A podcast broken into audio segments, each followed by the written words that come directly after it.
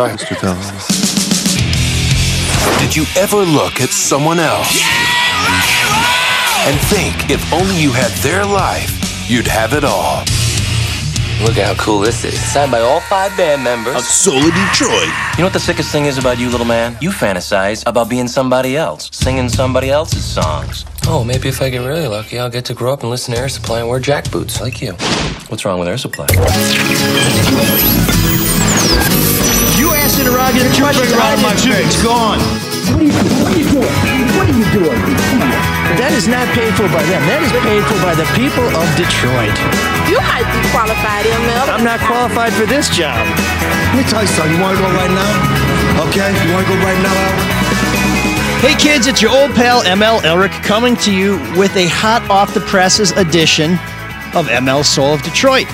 Our intro rock star was uh, fiddled with a little bit by Mark Fellhauer, who bears an uncanny resemblance to Glenn Gulia, who was the uh, the brother of um, or brother-in-law, I think, of Mark Wahlberg. There, remember Glenn Gulia from uh, from Wedding Singer? Yeah. Oh yeah. Yeah, Julia that was- Gulia. Yeah, that was one of the rare Glenn Gulia What appearances. Weird, what a very weird reference. I always liked Glenn Gooley. I didn't know why he didn't go further. reference. He was uh, he was a great guy. and Sean Windsor rejoins us in studio. Now, a lot of people have been inquiring about Sean's health. A few people have spent, sent small donations inquiring about Sean's health. We're glad to see Sean looks better, but he says he'll feel a lot better if more donations come in. So please continue to tithe.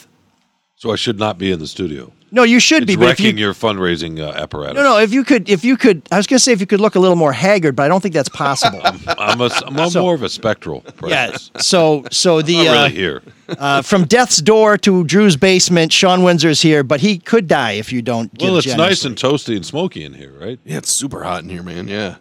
So, so our special guest, you know, when I tell people that he's a, a published author, that he was born in Grosse Pointe, but Detroit's most successful media figure, they usually think they're talking about me. Now they say, uh, "Who's the unemployed guy who only works for a couple hours on Tuesday?" And then they are talking about me. This week, it is the one and only J.T. Harding, rock star, songwriter, and uh, man about town, a boulevardier. When he's not wearing his uh, when he's not wearing his stormtrooper jacket, he rocks the leopard skin. Or is that cheetah?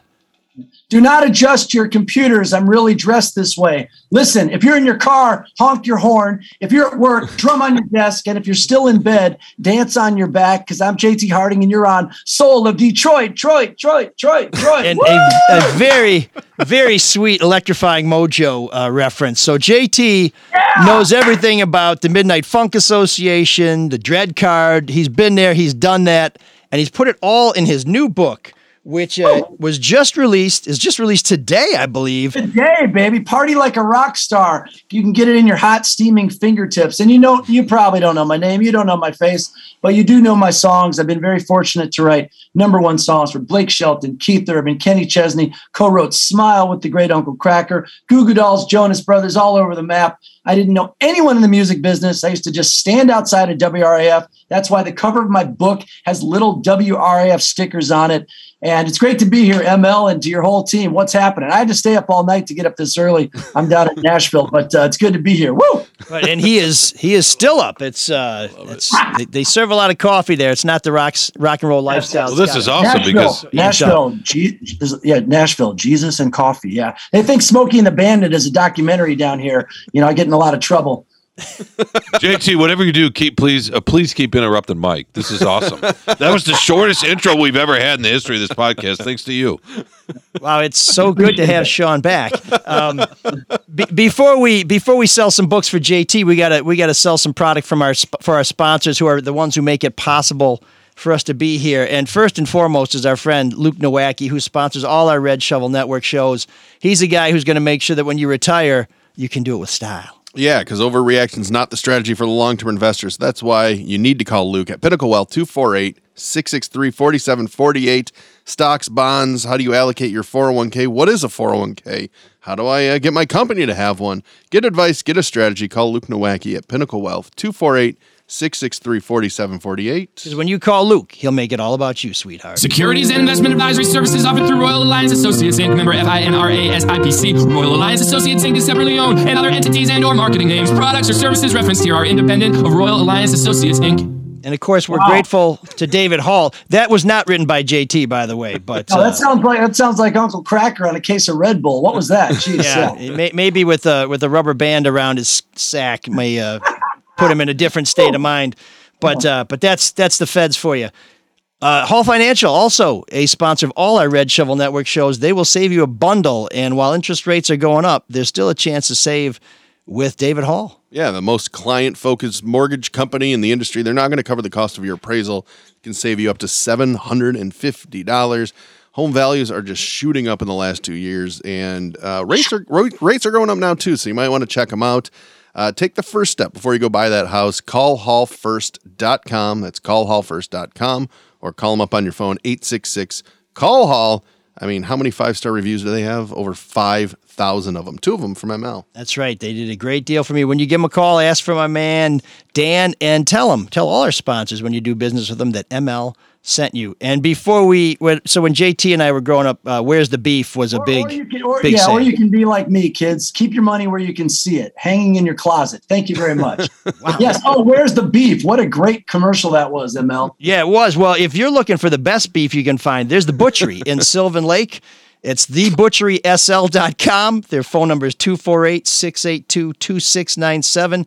That's 248 682 cows. They're open Wednesday through Sunday. They have great meats and sweet treats. Great uh, little boutique grocery store, too. You can get some craft beers there. Pretty much anything you need to put on a great feed is right there at the Where's the butchery in? Sylvan Lake.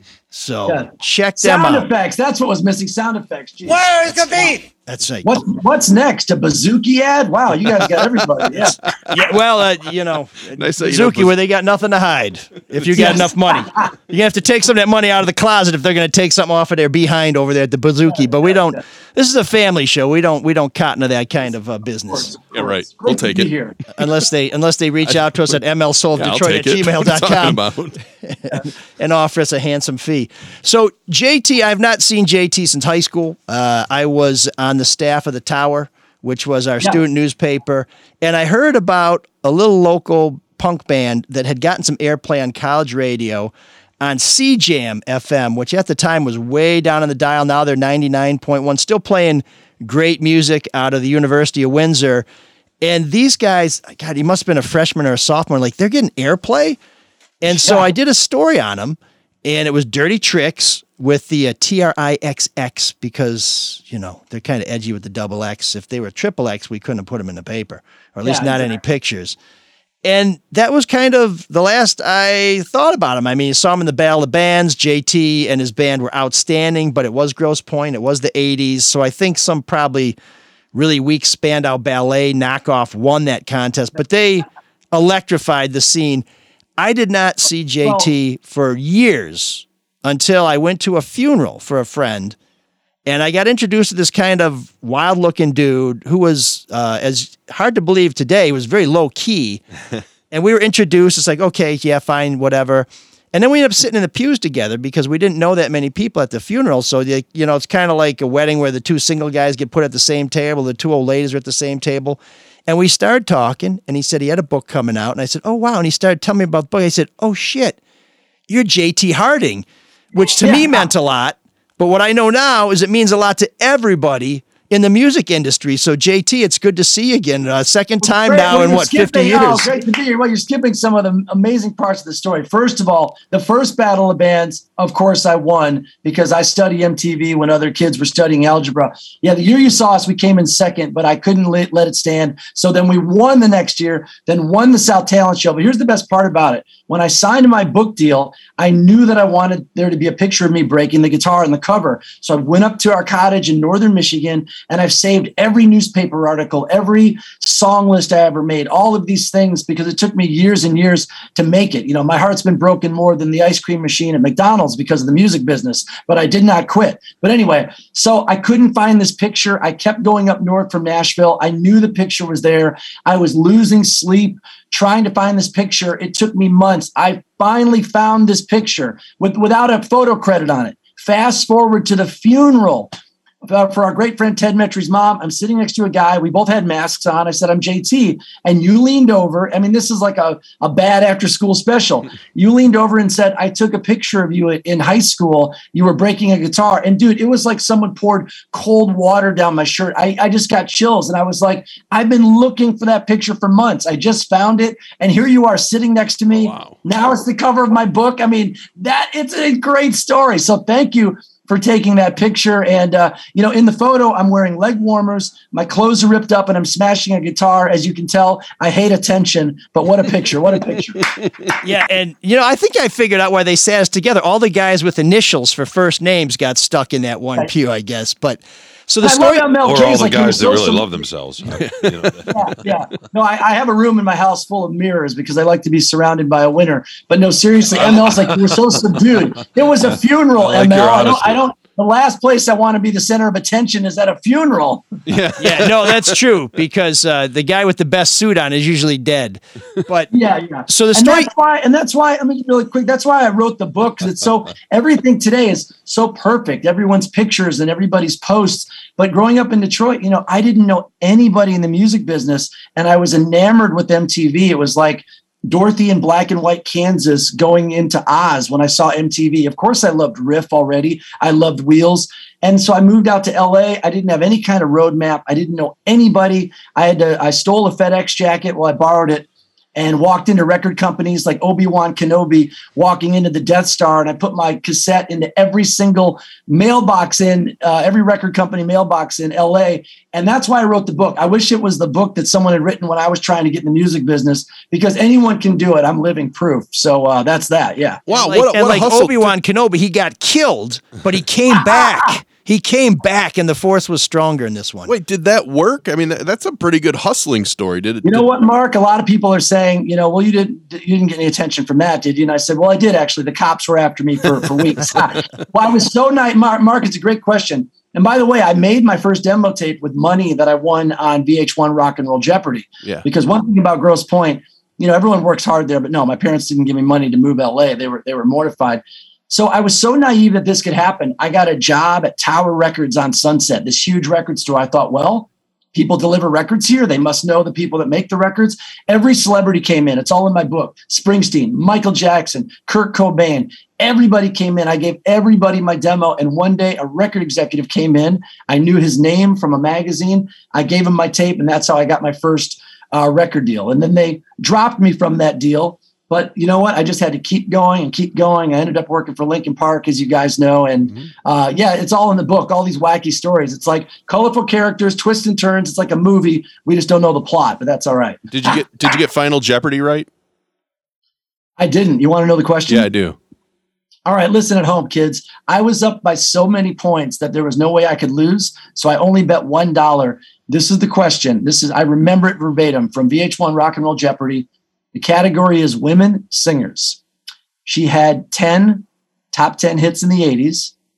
She is a member of the Royal British Army, and she starred in the biggest movie of 1978. Who is it? Dun, Diana Ross. dun, dun, dun, Uh, British Army. Tina, Think- Tina no. Hmm. dun, dun, So they'd have to be wrong. British, right? Do they have to be British? dun, It's it's dun. not Kim Wilde. She only had one big hit. Olivia Newton-John. Oh, oh, because of Australia. Ball. Yeah. That's a tough yeah, one. Trick I know. question. Not only do not She's only part are of the criminals Commonwealth. there- not only are the criminals there, they have future pop stars. Yeah. So I got it wrong. So the movie was Grease Yeah. and a lot of hits and and uh, yeah, but that, I'm glad you asked me that. I, I got that one wrong. No one ever seems to get it. Yeah. Yeah, that's a t- that is hard, man. So Totally. Well, I love being on game shows. There's two things I never turn down: sex or a chance to be on TV. Thank you. no, we're, putting you on TV, just so we're clear. this is a, again family show. So some of the people who uh, who uh, JT has written with are uh, Uncle Kracker, Smile, Yes. Kenny Chesney, Somewhere With You, Bart, The End of the World, Keith Urban, Somewhere in My Car. Got a lot of somewheres in these song titles. Blake Shelton, Sangria, Jake Owens, Alone With You, and Darius Rucker's Beers and Sunshine. Yes, and and I wrote, you know, my best songs are co-written. I wrote that with uh, Darius, Beers and Sunshine, of course, Smile.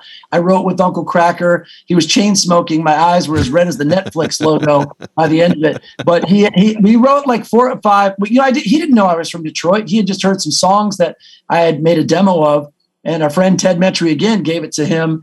And we went up to Kracker's Cottage and we wrote like four or five, probably so-so songs. I'd never had a hit song before. I was just so excited to be there. And on the last day, I'll never forget it. Like, like the like the whoa, the light from heaven. Kracker just said, "What about a song called Smile?" And so we started it, and he came up with the best line. Kracker said, "Cooler than the flip side of my pillow." Now I had never heard that line before, and here's what's so hard about songwriting: to come up with a lyric that is so simple that everyone knows what you're saying, but you've never heard before. It's kind of like when you see a great comedian, you know, Dave Chappelle says something funny and you're listening, you're like, oh my gosh, he's talking about me. Uh, it, that's what I try to do in songwriting. And it sounds simple, but it's not. But, you know, Kracker really, really changed my life. And I, I just give him all the credit in the world. He actually texted me recently. He said, Man, thank goodness for Smile, JT. My little boy's kindergarten is, is, is as expensive as my, my daughter's college. so how do you co-write a song? I mean, what what uh, what are people looking for when they call you up? Are you a song doctor, or are you an idea man, or are you good with hooks? I mean, what what what what is? You it? know what I'd say? Songs are like sausages. Don't watch them being made; just enjoy them when they're done. Uh, so here's how we do it. In Nashville, songwriting is a full contact sport. We write down there five days a week. I always come prepared. So I have tons of titles in my phone. You get titles from movies, from breakups, from makeups, from books. And I just have titles in my phone and I come in and they have ideas, everyone. And then we kind of, it's like a think tank and we just kind of kick ideas around. This is not a joke. My idea for Darius was the only BS I need is bikinis and sunshine because I think I heard some girl say that somewhere. And I thought it's already a t-shirt waiting to happen. But Darius is not a superstar by accident. So we started working on it. I'd never met him before. And he said, what if it was more universal? Universal. What if it was the only BS I need is beers and sunshine? That happened about an hour into the write. And I was just like, that's so much better. So that's what writing a song is like. You're just kind of kicking the ideas around, kind of waiting for for lightning to strike. Sometimes they come fast, sometimes they don't. But it's it's the magic of how it happens, the mystery how it happens is what keeps you in love with it because you you never know what's going to happen. You know, I'm, I've written a lot of bad songs, but you have to to get to the good ones. Now, now the book "Party Like a Rockstar." I feel like we've left out one of the craziest stories. Is the stories Woo! of your parents and your biological father, who is yes. Jay Thomas. I mean, I think a lot of people know who Jay was, by actor in the um, I mean, Cheers. Is that what he's best known? I know him from doing radio. I've heard him do lots, lots of radio. But can you yeah, can you share that story because it's it's pretty wild um, the yeah, reconnection. My, my, birth certificate is an apology from a condom company. It's hanging on the wall in between my gold albums. It, it, brings a tear to your eye, doesn't it? So I was adopted at birth. My parents, Larry and Kendra Harding, I wouldn't trade them for anything in the world. My dad went to Michigan State. He caught a touchdown in the Rose Bowl, people. That's right. I was voted most likely to be the water boy at Grosse Pointe South. But anyway, I was the runner up. Yeah, they never knew. They never knew who my biological parents were and, you know, any, anything like that. And then I met my biological mother when I was in my early 20s. And we talked for a few months on the phone. I never had a longing. There was nothing missing. She wanted to find me. I was curious. And she said, I want to tell you who your biological father is. And I knew she wasn't kidding. I just knew she wasn't. I was living in Los Angeles at the time. And she said, um, he's an actor. And I was like, what? And she said, yeah, he's on the he was on the television show Cheers. So, like the Terminator scanning a room for a human, my brain was in overdrive. Saying, Not Norm. don't be Norm. Don't be Norm. Don't be Norm. no, I would, exactly. I was going through the cast of Cheers for someone that looked like, and I yelled to my roommate, "I'm gonna be rich. My biological dad is Ted Danson." the whole room erupted, and she said, "This is a true story." She said, "No, it's Jay Thomas, who was a big DJ at the time in L.A." one block from my apartment, seven stories high on the side of a building. I have a picture of it. Was Jay Thomas's face on the body of a woman, and it said, "We apologize for Jay Thomas because he was in a lot of trouble on the radio." Mr. Holland's Opus, the movie was out. Those billboards were everywhere. I mean, it's it's such a bad movie. I'm surprised Jay didn't write it and star in it. But that's what happened. We were like two long lost fraternity brothers. He has two sons that I'm best friends with. So I it was really the best case scenario. But uh, he hated music. He said Dylan is a moron. The Beatles are hippie freaks. Elvis is a thief of black music. Jay Thomas said to me, if a song comes to me without a bag of cocaine or money, money, I ain't playing it. And I was like, okay, then. All right. Yeah, Yeah, it's like so. That's why they put me up for adoption. You've Yeah. got uh, his He inflection a told- he little bit, right, JT? Oh my god. You absolutely. His voice was lower, but you have his inflection a little bit. The the pattern. Isn't pattern. that wild? Yeah. Isn't that crazy? I mean, the nurture versus nature, right? Isn't that amazing? Sorry, yeah. Well, and what about the JT? That's his initials. How did that come about? That's just. I I, mean, your your this- your adoptive parents didn't know who your biological dad was, right? Exactly. And I know this sounds unbelievable. His real name is John Thomas Terrell. My name is John Thomas Harding, but I was named after my grandfather, the Hart, like nothing to do with Jay Thomas. Everyone called him JT his whole life. Now, ML brought this up earlier. Jay thought maybe I was a scammer because he was on a show at that time and I went to see it. And this is in my book. It's great. So Jay sent his buddy out to sit next to me to see if I was a scammer. And in Los Angeles, if maybe people know this, before these shows like Friends or whatever, they have a comedian come out to warm up the mm-hmm. audience off camera. This guy was terrible. So I started heckling him. I said, dude, your joke should be told on airplanes. That way the audience can't leave. The crowd was just cracking up. Jay Thomas's buddy, who was a spy, went right backstage and Jay was like, well, what's he doing? What's he doing? And he said, oh, no, that's your son for sure. That's your son. Oh wow. When Now- did you? Oh, go ahead. Well, I was just going to say. th- So you developed a strong relationship with your dad. Was he any help?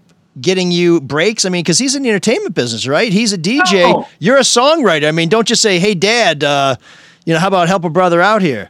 No, because I, I found out quickly that music business doesn't work like that. But what was an incredible help to Jay, uh, I mean, what incredible help to me, Jay understood my longing and my passion to be in the spotlight, even though I like music and he did acting. I mean, every time I open the fridge and the light comes on, I sing for 20 seconds, you know? and uh, so that, because, you know, everyone's like, oh, why do you want to be a rock star? Who cares? Just go do something else. And I was like, why doesn't anyone understand this? So that was great about meeting Jay because he really understood what it's like to be in the gauntlet of the music business. And like, I'm not famous and I'm not a TV star, but those were, were really great conversations. But no, he didn't, he didn't help at all, but he had big radio shows and he would come on and say, listen, give your kids up for adoption. And when they're a success, welcome them back into the family like I have with JT, because I'd already had a hit song I think by the time we met. Okay. I have a I have a question for you, JT. Yeah, Did, go for it. did you hear his fabulous Lone Ranger story in person before he told it on David Letterman? No, because I don't know if I knew that story uh, before that. But what's funny, and once again, it is in my book. I did go with him to David Letterman a few times, and I got thrown out of the show during a taping. That, that's probably, I don't want to give that story away because because I can't explain it as well as I did in the book. But yeah, Jay would take me to the show every every uh, every Christmas he did, and it was fantastic. But no, I didn't know that story. But I do have pictures of Jay with the big giant white man Bob Ross afro. Oh, that's- Oh, thank God I jeez. that. That's awesome. I know you don't want. I know you don't want to give the whole story away, but uh, do you accept today the reason you got kicked out of Letterman? Like, do you understand why? I mean, I don't even know what happened, but do you understand why you were kicked out? And do you still Oh, do you think absolutely. it's bullshit or was it totally appropriate? Yeah, I'll, I'll tell you part of the story uh, for, for, for inquiring minds out there. I caused a little ruckus at the David Letterman show. I wasn't supposed to, and because I was, you know, trying to get noticed. So Jay forbid me to ever contact Letterman or anyone that worked there. I was uninvited forever. Jay said. So I forgot about it. Five or six months later, I was watching David Letterman, and he had a very much older woman on. He was apologizing to the woman because sh- her son was a comedian. I forget his name. His act was so ahead of its time that Letterman had cut that comedian out of the show. And, and then the guy died. He was a young guy. You, you probably Google his name. David Letterman was apologizing to his mom. I just got a little chill because he said, I should have had your son on. It wasn't fair of me to cut him off. So I saw that. So I sat down and wrote David Letterman an apology. I just said, I see you on TV and what you're classy and you're funny. I had no right to interrupt your show. I just mailed it to the David Letterman show in New York, thought it would be lost in the mail. About five days later, I get a FedEx package. I held it over the steam hmm. like I used to open Christmas presents, trying to see what it was because I didn't want to rip what was inside. And it, it's a letter. I have it hanging on my wall, handwritten from David Letterman. He said, I'm a fan of your father's. You're welcome back anytime. And in the 30 years on television, no one's ever caused a ruckus like, ruckus like that. So we have that between us or something. It meant the world to me and I would never do it again. But I just love that. Yeah, he wrote me back. I hope this That's all really makes cool. sense. Yeah, no, that's really cool. So that's a story worth buying the book for. But but JT, Yeah. you know, y- y- obviously you're doing very well. It's I know from trying to get a book sold, it is Im- almost impossible. So there's a big success there. You've written hit songs. There's a big success there. I imagine you're living pretty well now. But talk to us a little bit about those years where it wasn't so good, because I think one of the real values of this book is it's really easy to see people at the top of the mountain but nobody really thinks about or talks about how many times you tried to summit it and fell down and then had to get back up and try again. And a lot of people keep climbing and never make it to the top. But uh, but you are here both to share your story, but I think also to inspire and, and to give people, you know, a little jolt of perseverance.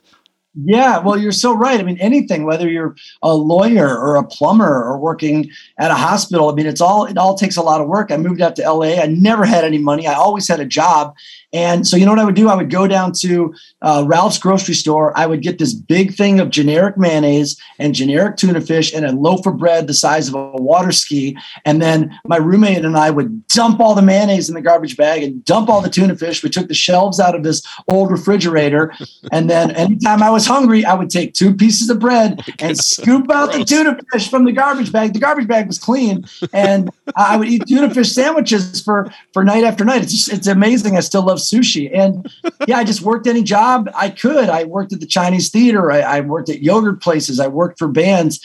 I just had something in me. I just did not want to give up, and you just have to have to keep going, you know. And you have to give if you're trying to get in the music business, you have to give everything to it because there's so many people that want it. If you don't put everything else, uh, if you don't put it in front of everything else, someone else in line is just going to do it. But that's another reason why I love Nashville. It's an incredibly nurturing city.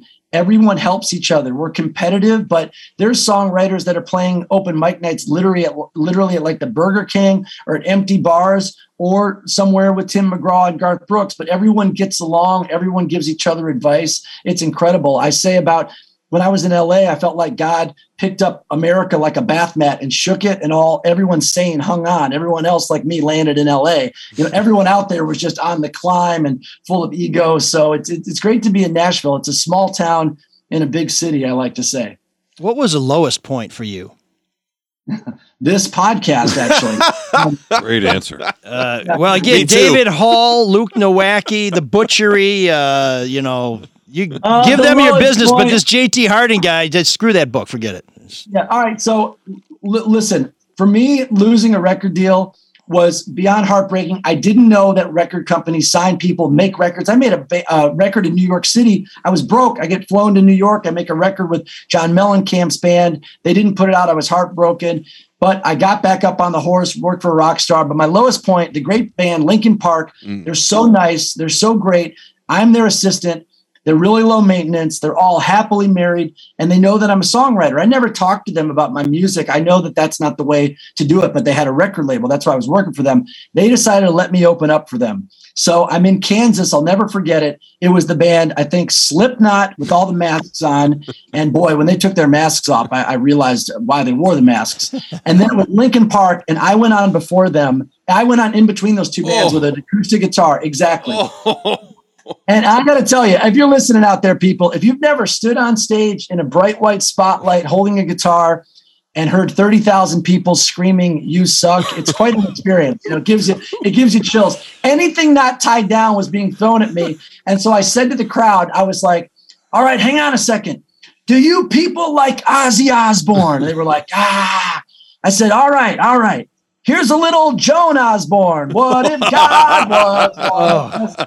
one?" It freaking rained hell on me. A quarter hit me in the in the eye, and this picture's in my book. I wish I had it here. I'm bleeding. There's blood rushing down. The crowd starts cheering. I think I'm winning them over. Little did I know that Chester Bennington from Linkin Park had walked out on stage behind me. And everyone's going crazy now for him. He puts his arm around me and he's kind of laughing like, you know, the first time we both got drunk and I'm bleeding. And he takes me off the stage and I, I, got you know a couple stitches and he scolded the audience which he didn't have to. But I, I, looked in the mirror. It was like looking at a funhouse mirror. I was so out of it. And i thought to myself what am i doing? That i think was my lowest point. But here's the thing. The next day in the newspaper a huge picture of chester and i i'm bleeding. And a little paragraph said despite bleeding from the head a band a one-man band called jtx despite bleeding from the head, finished a promising three song set. And somebody saw that article, and that's how I ended up getting my writing deal in Nashville. So all of these wow. failures just keep adding Great up story. to pushing you towards your dreams. So I'm glad I didn't lose an eye, man. I'd be like, you know, Kid Rock's new DJ with the eye patch, you know. Wow, and Ch- Chester, man, what it just seemed like an incredible guy. All the stories about him, of course, you know, committed suicide, which is just horribly sad. But it's kind of those pitfalls, I guess, of the music industry, which have you been able to avoid those? I mean, you've probably seen a bunch of them around you, I would think. Uh, yeah, you know, I used to have a drug problem, but now I can afford it. No, just kidding. Just kidding. Um, just kidding.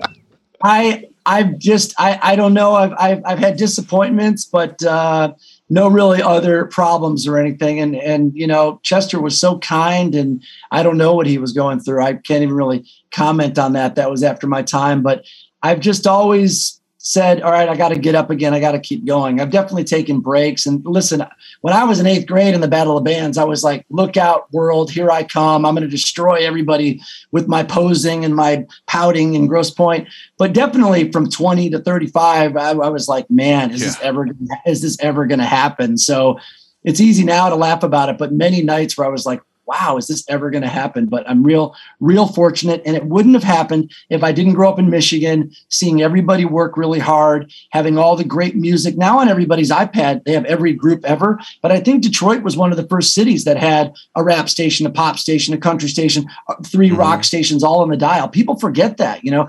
Uh, the Electrifying Mojo was the first DJ to ever play Prince on pop radio. I mean, think of that. So growing up in Detroit had all you know, I wouldn't, you know, Howard Stern started there. Um, I, I wouldn't be where I am if I didn't grow up in Detroit. I'll tell you that. JT, I have a, a question for you. Getting back to your family for a second, how did your your parents uh, handle the relationship you developed with with your biological parents? Sean, that's a great question. They were they were incredibly welcoming of it. I found out uh, my brother Lance, who's great uh, in the book, he goes by his Native American name, Dances with Vodka. Uh, he um, he was worried I wasn't going to come home for Christmas. And if they were worried about it, they didn't tell me. And then once they met Jay and met his kids and his wife, he's he's been uh, remarried. He's been like married like four times. I couldn't ask him for any money; he'd given it all away. Uh, so they really everyone got along like gang, gangbusters. And I just I could I just told my parents over and over they would never I nothing could ever replace them. Jay and I were like long lost buddies. It's just like the three of you. It was just like buddies like that. But it's a great question. We're buddies. And a lot of people that have been That's adopted write me on Facebook, ask for advice, or they don't have a good situation. So it's pretty incredible how many people the the stories that it opens up.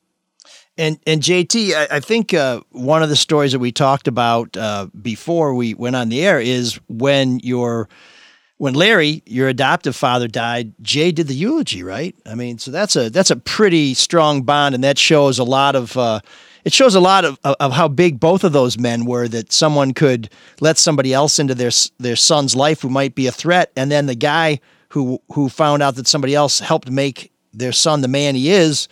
That when he died, even though he was a big deal, he took the time to come and pay tribute to him. That's there's a lot of inspiring stories in this book, and and it's it's not just about success and some great anecdotes, although it's full of those. I think there's a lot of pages in here that if you find yourself struggling, and as I'm trying to get back on track, I find myself struggling, and just listen to what you're talking about. I'm actually kind of thinking I maybe need a couple more failures because, I mean, seriously, it's shit doesn't come easy. Good stuff no. doesn't come easy. The stuff that other people can't do, that people do, it's only because they've been knocked down and they got up. Yeah, exactly. And also, yeah, so going back, yeah, Jay, it was the first phone call I made when my dad passed away, which probably surprised me as well. And it's so funny that that it was like the funeral was packed like a clown car. Everyone my dad ever knew was there. And this lady, a couple pews behind us, when Jay got up to speak, and Jay and I were going on all these TV shows, acting crazy as part of the David Letterman story. And uh, this lady behind us whispered, the Hardings hired an actor for the funeral. This family doesn't miss a trick. And it's kind of like, how did she not know that, you know, Jay and I uh, were connected? But it was very sweet. He said uh, great things.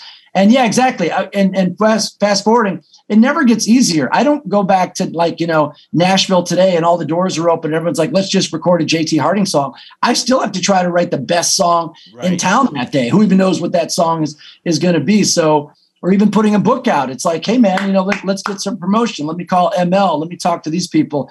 Yeah, once you're kind of once you're having some success, you just have to keep, you know, pushing the gas. I guess that's just the way that the world works. But it's uh it's fun, you know. Yeah, well, you know, now you're guaranteed a bestseller since you talked your way onto this show. yeah, yes, you, you, you're, it's all gravy from here, son. So I if you want to see the kids at Defer Elementary, Bananas Magazine or uh, Party Like a Rock Star, yeah. Yeah, okay, do, you, yeah. do, you, want Dynamite or Highlights? Which which one are you going to get from the Scholastic Book Club? You know, when I was growing up, we were poor as hell. But the one thing my mom always said is when that Scholastic Book Club came along, you can get as many books as you like, and we would always yes. we'd always get. It Dynamite. was so exciting waiting for them. Yeah. Oh yeah. I yeah. have a copy. I have a copy of Dynamite Magazine with Mork and Mindy on it with Mork, and guess who's standing next to him on the cover? And I had it when I was a kid. Jay Thomas. Jay wow. Thomas. Yeah. We need some graphics for this podcast. I know. well, the funny thing is, too, so after I met JT, he said, Oh, can you find that picture you took? And I thought, shit, man, I don't think they have an archives at Grosse Pointe South High School from 1985. And oh. I said, you know, well, you know, I'll I'll look around and I thought this is never going to happen. Well, then we got hit by the flood. And so as we're taking stuff out of the basement, I'm going through all these boxes of shit that I wouldn't have looked through until actually probably my kids would have looked through if they even looked through them when I died. And there was the picture in there, along with some other pictures of dirty tricks and some pictures I shot of John Lowery, who's now John Five, who it turns out had played in a band with JT. He also played in a band with my brother.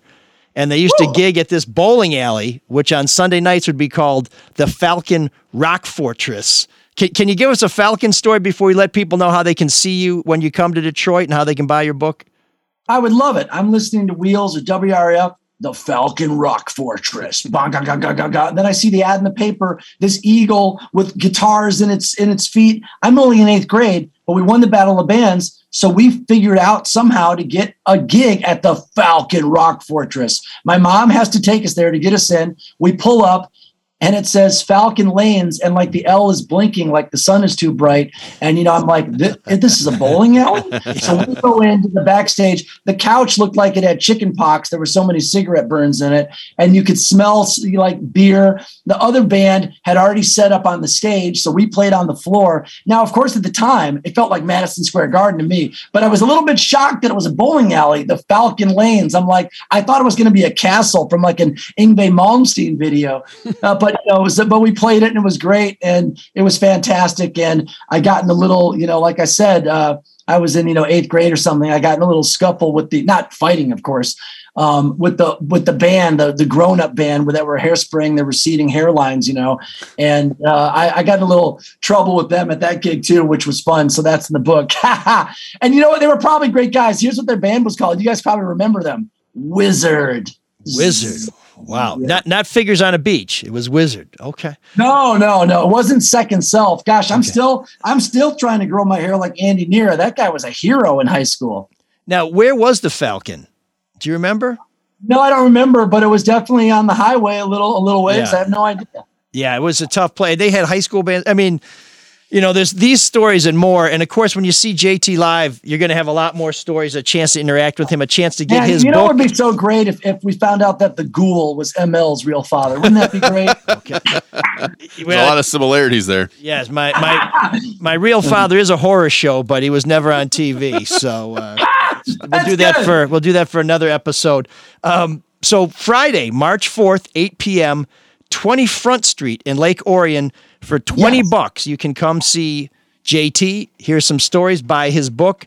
You can find out oh. more about that gig at 248 783 7105. Their website is 2020frontstreet.com. That's one word. We will have a link to that on our website, which is mlsoulofdetroit.com. Or come out and see me if I can get a ticket at the uh, Cadieux Cafe. I got to buy one because they're selling fast. This gig, you'll get to see JT and you'll get a book. That's 8 p.m. on Saturday, March 5th at the Cadieux Cafe. That's on Cadieux, not too far from where we grew up in. It's in Detroit. It's an East Side institution. They have some lanes too, but for their they're for feather bowling, not for for big Yeah, ball yeah. The, only, the only thing louder than the bowling will be my jacket. Hey, you know what? also, the 20 Front Street in Lake Orion, if you haven't been there, it's an incredible venue. It's very small, almost like church pews, but it's a, it'll be a wild, fun rock show. But um, all the money, the $20 goes to 20 Front Street because I know that uh, uh, quarantine and all that was very hard on them. So I can't wait to get there. I'll be singing all the hit songs I've written, like on an acoustic guitar with a couple of buddies backing me up and the book will be there. Same thing at Cadieux Cafe. But I just, um, I'm so glad that these venues are still open, and I'm so excited to, to be back. Can you work a Joan Osborne song in there for us? Yeah, well, what if God? That, that's the only song of hers I know. Hey, you know what? Better king for a day than schmuck for a lifetime. I say, you know. You, I, I'm I'm on the latter track, so I'm glad you're on the former track. So But JT, thanks so much for having me, all you guys. yeah, we're looking forward to seeing you when you get back in town. The name of the book is Party Like a Rock Star The Crazy, Coincidental, Hard Luck, and Harmonious Life of a Songwriter by our own JT Harding. JT, great to see you again, and we Thank will you. see you on the at the Cadieux and on Front Street. That's March 4th and March 5th. That's a Friday and a Saturday. Come on, make plans, get Thanks, out there, everybody. support these places. Mark, thank you very much. And uh, you'll know my book because the font on it and on the spine are, are replicas of WRIF stickers, baby. How can I not? Hey, guys, thanks so much. I appreciate it. Thanks for keeping the music and all the good vibes alive on the soul of Detroit. Thanks, JT. Thank you. There you go. Oh man, the geeks have inherited the earth. Did I do that? What a dork. Does him wanting to play with us again mean that he's turning into a geek, or we're turning into cool guys? So even back in high school, when JT definitely had kind of that that rocker look in his eye, you know, sort of, you know, like, hey man, kind of edgy, kind of punky in a place where uh, the preppy handbook was like a Bible. He was always still a super nice dude, like a very easy guy to deal with, not not standoffish or anything. So it's really great to see him having all this success. Although I, I must say, I've never seen him quite that hyper. What a story, though, man. Oh yeah, well, a and, hustler. We scratched the surface, man. Yeah, I Those the stories book. are great. I especially like that he clapped after his own stories. Like you said, man, if, if Let's somebody's going to clap, Yeah, I think so too. So, I think you should start doing that. I Now he just eh, pats himself on the Yeah, back. no. Every every time I speak, Well, that's I, more of a metaphor. Yeah. every time I speak, I hear applause. I didn't. I thought that was understood, and I feel a little perspiration from the angels weeping. But uh, you know, so one of my daughters who uh, you know gets gets uptight about stuff, she does. She's like one of these crazy people. who gets uptight about stuff, but then when she gets on stage, it's it's like a revelation. She did some stand up in a talent show one time, and she told everybody to get up and start clapping. That was the first joke she told. People didn't really realize it at the time. And she said, "Well, great. No matter what happens, I can tell people I got a standing ovation at this game. That's a good way to start. So sometimes, you know, you got to get the applause however you can get it. do. it. So, uh, so yeah, thirty thousand people telling you you suck. I who, who, who, It's like put, pushing the car before you pop the clutch who put him between Slipknot and Linkin Park and thought that was a good idea? with a string guitar. I could have told you that would have been a the, the crowd would not have liked that. Maybe Linkin Park was a little, you know, mean spirited. Maybe this was all part of a prank. Ah, they saved Chester saved him though. That's Maybe he great was trying to play acoustic, acoustic music in front of an audience that wanted Ozzy Osbourne. That's exactly what it was. Yeah. Yeah. Well, I don't know. I, I can compete with that story, except I haven't and quite don't had think that's- thirty thousand people tell me I I don't suck. think It's, that's manly enough, right? it's much smaller groups. That's what it comes down to. It's a different type of music. Yeah. Well, anyways, we are at our Geek of the Week, and Robin Folsom is our geek this week. Now, you probably don't know about Robin, but you may have heard her story because colleagues were preparing to congratulate her on her latest bundle of joy when something very strange happened. One of her colleagues said, Hey, that baby bump, uh, it looks like it's uh, like detached from your body. Oh. Yeah. So uh, so this was not uh, a preemie. This was a hustle, and so they reported she's a state employee. It appears that she was trying to tap into some some uh, paid family leave, and so they reported it. And then the inspector general started digging around, and then they said, "Oh, hey, wait a minute. Um, you've been showing some pictures of your other baby. And then they said, well, wait a minute. The pictures appear to be inconsistent and depict children with various skin tones. So it looks like Oh man. her other baby wasn't really her other baby, and she didn't even bother getting the same picture of her other not real baby baby. Why did, why did where did she share them on social media? Why even bother? Yeah, I, I think it was just something that she probably passed around. People said, "How's the kid?" Because it's sort of like these people have the fake cancer scares. At some point, you either have to die or be cured, and if you're cured, you know you probably have to have some pictures of yourself bald and skinny Sure. and going to chemo. So it's like a, a, I guess it's literally a proof of life thing. So she had to keep up this artifice that she'd already had a kid, and no one really probably paid too much attention until they realized, oh wait a minute, she's not having this kid. I wonder about those other kids and Idiot. I imagine people got together and say, "Hey, wait, oh yeah," and then you know, there's always when a when a scammer starts to be revealed, people start saying, "Oh yes," and And you, then uh, you connect all the dots. yeah, and it turns out How much trouble is this lady in? well, it turns out that you know, really, neighbors did figure that guy next door was a serial killer. You just haven't talked to enough neighbors, or the neighbors don't want to be candid because they're like, until this guy's convicted and put away for life, I'm not going to tell people about the missing cats in the neighborhood. Well, she is in a shitload of trouble because on February 10th, a Fulton County grand jury, that's in Georgia, indicted Folsom on three felony counts of making false statements and one felony count of identity fraud, which is weird. I, did she identify? I, I- I- did she uh, fraudulently identify a pregnant woman, or is it because maybe the other baby got benefits? I'm not Possibly, really sure yeah. What happened there. But she's facing a maximum, and get this, uh, folks who would like to get some extra time off, some extra paid time off. She's facing up to 25 years in prison and up to $103,000 in fines. I think the extra $3,000 is just because they can. That's a weird number to come up with. But if she's found guilty of all these charges, she'll be getting some time off at our expense, but it will be in the big house and not in the baby's nursery. So, Robin Folsom, you who may be singing the Folsom Prison Blues are our Geek of the Week.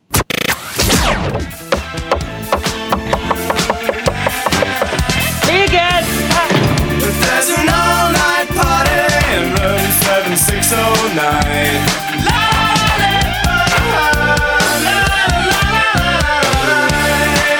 And you can dance together all night you've got the time.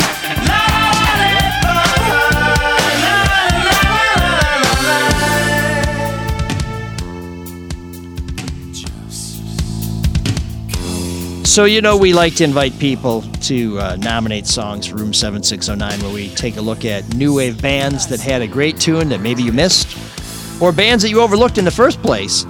And JT, he's our resident music expert, so who's to argue with JT? This week, he suggests that we play China by Red Rider, and afterwards, we're going to debate the merits of this as a new wave song. But remember, JT knows what he's talking about.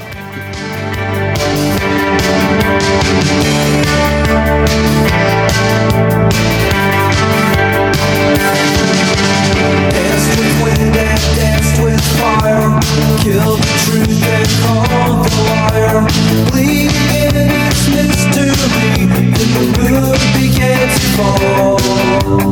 Dreamers are not all they seem. Sleeping in her silent dream.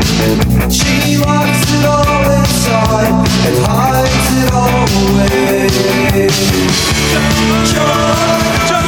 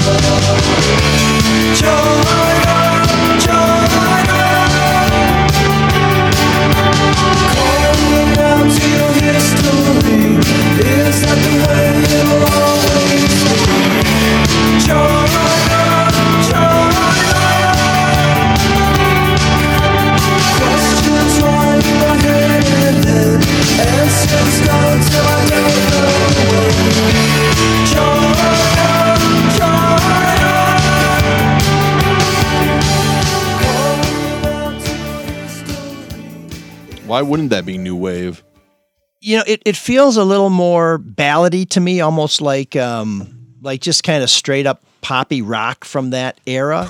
and and if you look up Red Rider, God. they're listed as you know album oriented rock slash new wave. But the only person who who probably likes Room Seven Six Zero Nine, who's been on the show more than Sean and JT, is Jerry Vile. And uh, he loves that, and and he he suggested some good songs, and some of which we'd already played, so I felt pretty good about that.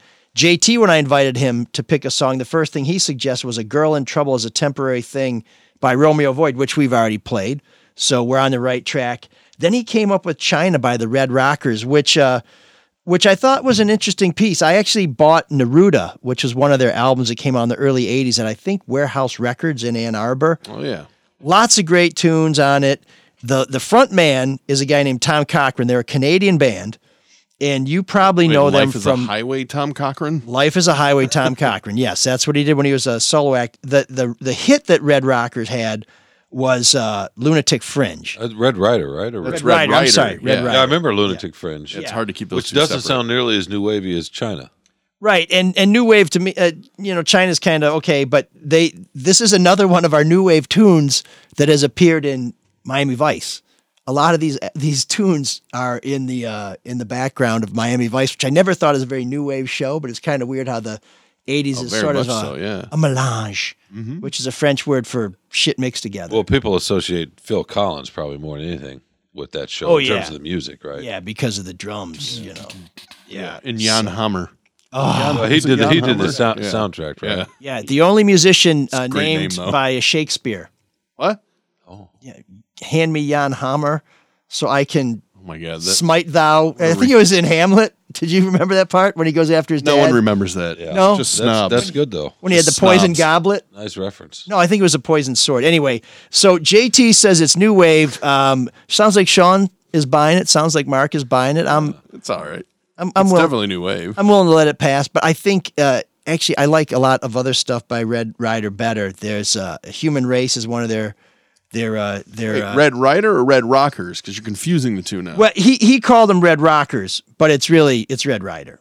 No, those are two different bands. But does Red Rockers have China? Yeah, What? that's Red Rockers did China. Red Rider is a totally different band. So no wonder Lunatic Fringe Yeah. sounds nothing like what Totally we just different heard. band. Okay. All so right. next Yeah. week on Room Seven. Well, but you know what? When I told when I when I was so JT and I were corresponding, I said uh, we haven't played Red Rockers, but I bought Neruda at Warehouse Records in Ann Arbor, and I love Can't Turn Back. He didn't correct me. So next week on Room Seven Six Zero Nine, stay tuned for what's turning into our China month. I think we had China Crisis to start the month. we will be playing China by Red. So what are the, what are the odds that you have two bands with Red in the name, and the second word is R, and they both have a song called China?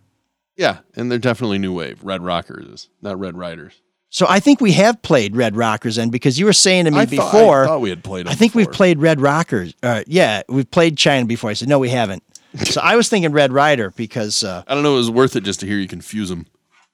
Right, Sean? so Yes, just to set the record straight, I, I want to apologize to Matthew Stafford. Tom Cochrane had nothing to do with China. What do you want to You apologize know, to Matthew see, Stafford for? Tom Cochrane had everything to do with China. No, that's Red Rockers. Why do you want to apologize to Matthew Wait, wait.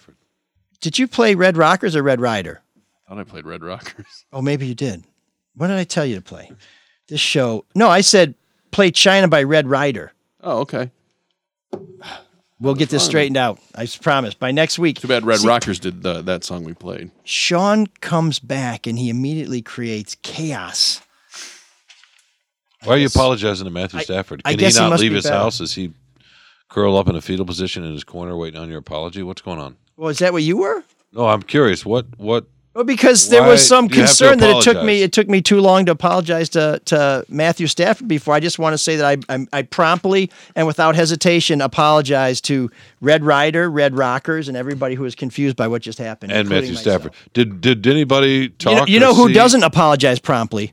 Who?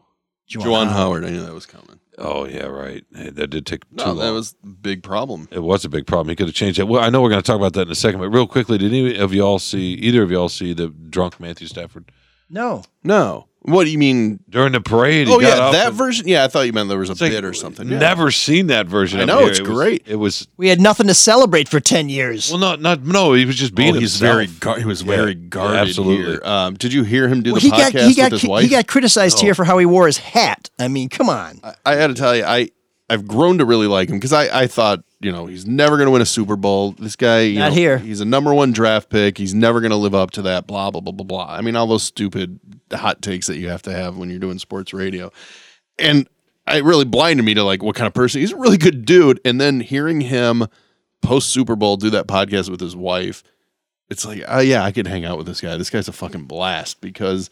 He was hammered on that podcast, And- and then you see bitching- why- he was bitching about having to go to Disney. all the former players of his, mostly Lions, they all right? returned to, to the, the, Super the Bowl. in the week, yeah, in the week or two, the couple of weeks leading up to the Super Bowl, we're all talking about how great he was and how great he was in the locker room. And we're like, well, you don't see it, and they lost, but you got it. We got a glimpse of that. There's a lot to like about the guy. You know, it's amazing. Yeah. Well, he was criticized here for not being assertive enough, for not being a leader, for being kind of bland, for wearing his hat backwards on the sidelines. I mean, it seemed like there's nothing. Which is just guy, picking on him, man, really. Well, it was, but I think one of the reasons why he took a lot of heat, and, and maybe it wouldn't have made a difference because when the team doesn't win, it doesn't matter what a great guy you are. But he was, he seemed to be so guarded. I mean, I think there was no one got to see That's refreshing these days. behind the veil, except for maybe Hank Winchester, who That's- actually was hilarious on the Drew and Mike show when you guys called him in L.A. He was assaulted by Jeff Bezos. And he was at the party um, with Kelly and uh, with that receiver who used to be um, Kris Durham. Yeah, who used to Yeah. play in, at Georgia, where uh, where Matthew Stafford did win that bowl game. So are we gonna are we gonna let the feedback get us into Howard, or are we gonna? no, so first we're going to thank our generous supporters, including Bryant, who gives to this show so regularly. It should be called Bryant's Soul of Detroit. He and Kristen and a couple other people are, are really, uh, really appreciated here because uh, I think everybody knows the media struggles and sponsorships are hard to come by. So we rely to some extent on the generous donations of our listeners. And so we're grateful for that continued to support. If you're one of those people who would like to support us, or maybe you've just come into a lot of money and have no idea what to do with it, or maybe maybe you just feel like it's time to do your bit to support the show. Where this is our 142nd episode. If you've been on the sidelines waiting to throw a few a few pennies our way, it's really easy. Right, Mark? Yes, uh, mlsoulofdetroit.com, little donate button. We do greatly appreciate it. Yeah, just hit it. PayPal will do all the rest, and we uh, we also accept sponsorships. If you'd like to sponsor a particular episode, if you'd like to sponsor us for a month or a couple weeks, if you have an event coming up, if you have a product or a business that you'd like to raise the profile, we are one of the top news commentary podcasts in the country, and uh, and occasionally in the Ukraine. Uh, which may change, not because we won't be popular, but because there might not be a Ukraine. So, um, and and by the way, we do show up in the charts in Canada. So I'm probably going to get some calls saying Red Rider's different, eh? So uh, those calls would come into 313-288-9070. That's 313 Butterfield 89070, where you can leave us a voicemail. In theory, nobody ever does, but we'd love it because we would play it on the air. So test our theory. And you can always write to us at mlsoulofdetroit at gmail.com. That's what Jim did when he said, A person at work grabbed my elbow to get my attention. So I slapped him. I was immediately fired. Bright side, I can now listen to you, Mark and Sean record the podcast live instead of waiting to listen on my drive That, home. that guy clearly uh, did not make uh, two and a half million dollars. He must not have been that important to his company. I, I think Jim is speaking with tongue in cheek. Of course he is. A cheek that uh, that if he had turned, he wouldn't have gotten in trouble. No, no, I'm talking about Juwan Howard now, who should have turned. I'm not. I don't want to get. I, look, what Juwan did was wrong, but to equate what happens in the world of sport to what happens in your office is a Brian little- Dickerson did that today. a little He's ludicrous. op-ed columnist for the Detroit Free Press. He, did that today. Made him the same. What if you did that in your? He just talked about space? you know he's lucky he was in the sports world because you you get different. second chances. Well, he's also an investment of what about two and a half million dollars by the university to be a head coach. I mean, Yeah, you're I'm not, sure the you're not money gonna- has anything to do with it. Well, but in you're not going to bail in on it. regards You're not to gonna bail that. on it for that. You know, Well, this is his second time. I'd say third time. There's no question. You're right. It cannot happen again. Strike three. Most people don't get three strikes, and of course, there's strikes that he got because First he time getting physical, but second time losing his temper. Sure. Well- yeah, you're right. Yeah, because he didn't. He didn't punch Turgeon. Yeah, no, I mean, it- Nobody had to be held back. Sure. So, so I, you know, I guess I look at this and I say, okay, I'm, I'm uh, not that anybody asked me, but I'm okay that he's only suspended for the rest of the season. But as a coach, you really have to set a tone and example for your players. And and one of the things that really, there are two things that really bothered me. First of all, uh, after the game, his his his uh, the way he handled us, complete disaster. I mean, absolute absolute wrong way to do it. But second of all, and I guess chronologically, first of all, after a game, when your handshake line, if you've had some kind of conflict during the game and you're bitching at somebody and somebody touches your arm or grabs your elbow to say, Hey, coach, I want to let you know what happened, or Hey, coach, what's the big deal? You should not lose your shit. And I hear, I hear him getting uh, some grace because somebody touched him. It's like, really? Basketball is Well, a I- physical sport. You're in a handshake line with a bunch of people. If somebody says, Hey, I want to try and tell you what happened, and you lose your shit, I, I really think the That's slap. bad. I really think the slap happened because when Krabbenhoft, the assistant coach for Wisconsin, came in, he shoved Terrence Williams. He did. and I think he was trying to honestly like grab, and it turned into a slap. But you can't do that anyway. No, But you think- don't touch another team's player. And and that guy, you know, in hockey, third man, Well, he's you, not a- you he's- get the gate. And that that Wisconsin assistant coach Yeah. should get a raft of shit. But but He but Howard get said one of the things that No, set him didn't. off. and that I think is bull. That's the only piece of real bullshit. I thought Gard should have gotten a game because I, I don't I don't agree with Mike. Oh, but what? So a man he touches got you. fined ten grand, right? A man touches you he and you lose your violated the mind? sportsmanship policy according to the Big Ten. He got fined ten thousand dollars, but they were too That was soft. That Wisconsin's paying for. Exactly. That the, and and they made that very clear. When a guy walks by you and says, "I'll remember that," doesn't even look at you and keeps walking, and you know he's that heated, let him go. Yeah, pretty much. And he didn't touch him; he stopped him. He did stop him. And there's a difference. And then difference. Juwan should not have grabbed him and pointed no, his oh, finger. at him. Juwan But- quickly escalated. Honestly, he had a fistful of his this. jersey and put his finger in his face. Juwan- Juwan had no excuse to do any of this. No, and Juwan honestly should not have been that mad about the timeout. No, he shouldn't. He was pressing. Because who cares? Even though he said it wasn't a press, There's a five problem. man pressure. Juwan Juwan Howard has a problem that we've seen. And I'll tell you what, I've been in a lot of handshake lines after a lot of nasty games. Me too. And if somebody grabs you and says, Hey, I want to tell you something, you don't lose your shit. Now, if they tell you something like, Hey, I want to tell you something, your mother's a whore, then you drop them. There's there's part What? of me that likes the fire, fi- like the but Tur- that- Mark- with, with what happened last year in Mark Turgeon. I think it's fine that he like turned. that, I, but I, yes, I think it's. I didn't. I didn't like he said, "I'll fucking much. kill you" to Turgeon. But I think it's fine that he turned to Gard and said, "Don't t- don't fucking touch me," which is I think exactly what he said. And then if Gard lets go and moves on, then we're done. And right? they did, but to So- Mark's point, it was 15 seconds later, and he was still so heated. Yeah, and and, then we saw Krabbenhoft kind of moved. I don't know if he shoved him. Is it fair to call what he did a shove? It's it's a little inconclusive, but he he gra- he definitely touched him Yeah. and grabbed him, and you and you can't do that. To your point, you can't. Yeah, so so if Gard is like, hey, I want to tell the other coach something because we're they're going to get on, they're going to do their press conference, they're going to go in the they're going to locker room, they're going to do their press conference, they're getting on the bus. I have one chance to tell Juwan, hey, dude, I just it's for my scrubs. I don't want my scrubs to get shown up. You understand that, right?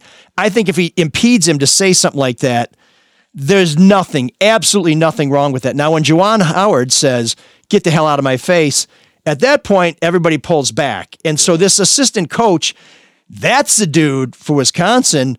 I'd give him a couple games. I'd Had give him the rest of the season. Actually, he didn't get fined. no, right. But, but I'm just saying that wh- when when when two guys are going to fight, you let them fight. And if they decide not to fight, you don't come in here and say, "Let me pour a little gas on this." No, you pull your own. You pull your own guys off. Yeah, and I would I would almost say that that dude is worse than Juwan because he saw he had enough time to see this situation was red hot and he decided to get involved. But Juwan Howard's a coach. He sets the tone. It's not his first time. Absolutely. And, and you touch me after a game, I may step off. I say step off, and if you don't, then we go toes. but this whole thing about I got touched. Come on, man. No, no, no. He made Come the mistake. He, it, it- he made the mistake after the first of all. He made the couple of mistakes to me. He made right after the game in the post game news conference. One, he did not apologize. He should have said, no matter what happened before, whatever I thought led up to that, I had no business and no excuse taking a swing. He should have said that right off the top before he took a single question. The second thing is when he said I was defending himself, or he, I was defending myself, it made it sound like that's what he was doing when he took a swing at Krabbenhoft. Right. When I think what he meant was he was talking about Gard and grabbing Gard and saying, "Don't fucking touch me." Yeah. That so it made it sound like he carried that over. And and I think that was an enormous mistake. I don't understand why Warde Manuel or whomever else at Michigan because they had 10 minutes before he got to that press conference. Didn't get weren't to on the self maybe they, I'm sure they did talk. Yeah. But why didn't he coach him about you need to go in there and show contrition Well, why don't you immediately? why don't you FOIA those cell phone records to see if a call was made? Because it may be it went to voicemail because Juwan So doesn't pissed. seem like he want to talk to anybody. That's in, that's entirely And, that's and we know it. possible. We know at the University of Michigan, as at Michigan State, and at most major universities, the athletic director is not the boss. No, of course not. It's, It's, the the superstar the- coach. and- and- no, no, no. It's the superstar coach. A coach can get an AD fired. I don't know that an AD can get a coach fired. No, no, no. The the decision Is that not true? The, the- no, the, his five games. Jim is- Harbaugh and Juwan Howard are not bigger than Warde Manuel. No, they are. Well, of course they are, but they're not bigger than the university. Yeah, I don't. I Right. don't. I don't think That's uh, right, I don't but- think Brady Hoke was bigger than Dave Brandon. Yeah, it depends on what you're That's- doing. It depends on what you're that's doing Battle as a of coach. the Ants. Well, no, you're right. Piss It ants. Here- here's the other thing for me, real quickly, if I may. That when he took the No. swing, he when Oh, he no, go took ahead. the swing and Krabbenhoft, because what Krabbenhoft did wasn't violent necessarily as much as, and maybe the Big Ten didn't fine him or suspend him because they were trying to, they didn't feel comfortable uh, parsing out content or figuring out con, uh, not cont- intent. Sorry. In that scrum, right? Mm-hmm. Was Krabbenhoft in there immediately uh, to try to de-escalate, and then it got out of? I don't know. find Is there that hard enough to believe? No, I'm I'm with you, Yeah. but I think that's what happened on, on the Big Ten's end. Parsing out who got the thesaurus for their birth. No, sorry, I meant I meant uh, trying to figure Sean, it out. Did did the University of Michigan? Add No, three- parsing out was the right term. But when It's he took kinda the fancy. swing, what happened? All of a sudden, three players then Yeah. took swings. So Howard's swing, Juwan Howard's swing, is directly responsible more than anything else for three players taking swings, and that's what I wrote about today. Right. Yeah. in my column about the. I, think the reason those three guys only got one game. Let me just say this: if Moussa Diabate, the freshman forward for Michigan, had been in a handshake line and just randomly took a swing at a Wisconsin player, he probably would have been suspended the rest of the season. Probably charged with assault too. Right? Yeah. But because he did it in the larger context of his coach, he only got one game. Same with Terrence Williams. Same with uh, Jahcobi uh, Neath, I think, the, the guard for Wisconsin. Because Howard had set that tone, and because in our society, even though they're technically adults in some ways, they're kids in a lot of other ways. And I wrote that in the column today. They can drive a car, but they can't rent one. Right? They can vote, but they can't buy a beer. They, don't get can buy a lottery ticket, but they're not allowed in a casino. They're not employees. Right. So it, in in our society, we don't consider a 19 and 20. They're in this nether world between adulthood and childhood, and it's up to the Howards of the world to set the tone. Well, and, and you know, earlier in that game, um, DeVante' Jones, uh, the the point guard, is that his name? Did I mess up Yeah. his name? No, that's right. DeVante' Jones, right? He got um, fouled. The guy kicked him. Wisconsin's guy kicked him. Do you remember that early? was it early Da- was it Brad Davison that kicked him? Oh boy, I can't remember which guy kicked him. He's a he's got a rep as a dirty player. what did Jones do? He walked away. Yeah. You know, so it's like, Well, what did uh, Two of your the players do, What did Ohio State's coach do the week before when Howard called a timeout with 35 seconds left and his team was down 14 or 15 or whatever it was in Crisler Arena? It's funny. I, I appreciated your column because I hadn't heard anybody write that about the players because I got really annoyed, and, and this is just the way social media is afterwards. And I agree with you, ML. But for people to go, hey, he was assaulted, he's just defending his honor, is fucking ludicrous. As is, he should be fired. I thought was you know the other end of the um, the scale, which is ludicrous.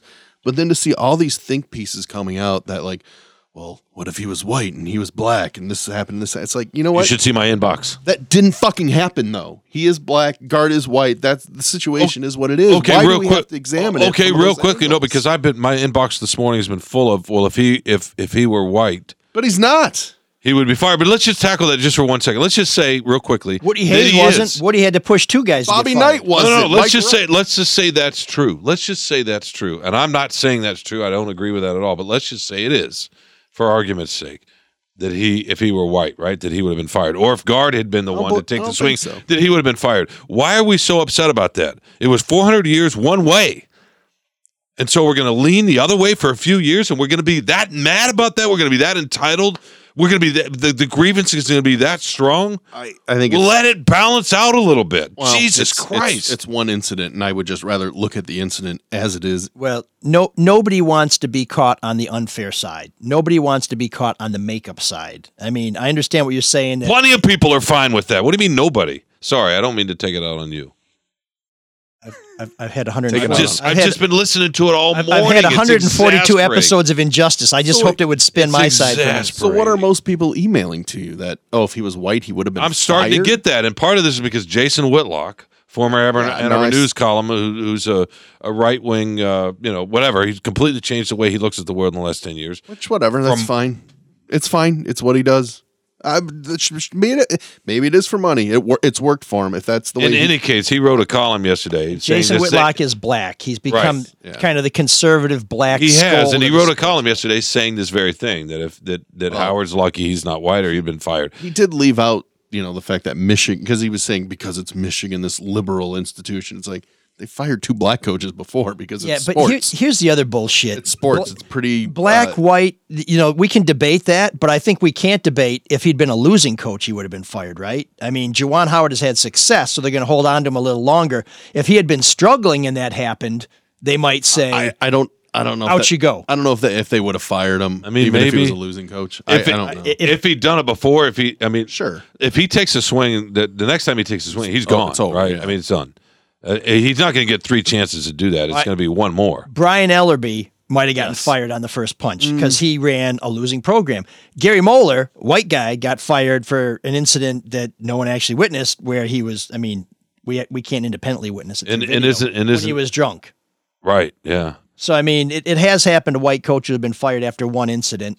Now there may be a personnel file that says, hmm, you know, behind it, but I think in sports, white and black, there definitely some some stuff going on there, but it's winning and losing that, that saves your ass. yeah. And if if if this had been third, if this had been the third season in a row that Juwan Howard was not going to make the tournament, he would have been fired. Well, like- Second incident, three losing seasons, black, white, plaid.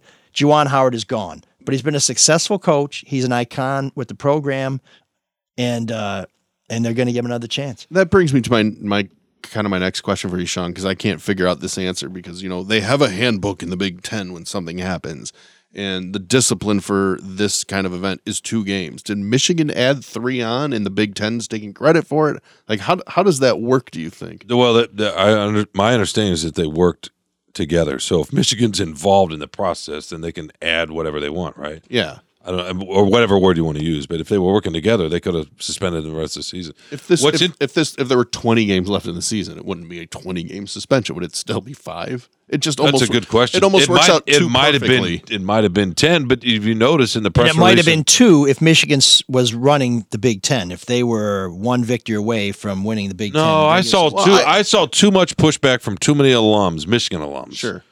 Who wanted him gone. Right. Period. Which is Or- ludicrous, I think. Right, but so there was too much push. But There was no way he was just going to get a couple of games, no. matter what his record was. Right? It just. That's why five games left in the season was almost too perfect. But and then they left the door open to have him um, not co- coach after that. Right? They're going to reconvene at the end of the regular season and decide Oh, didn't if he see should that go. part. Yeah, that was in well, uh, it depends how these next five games go.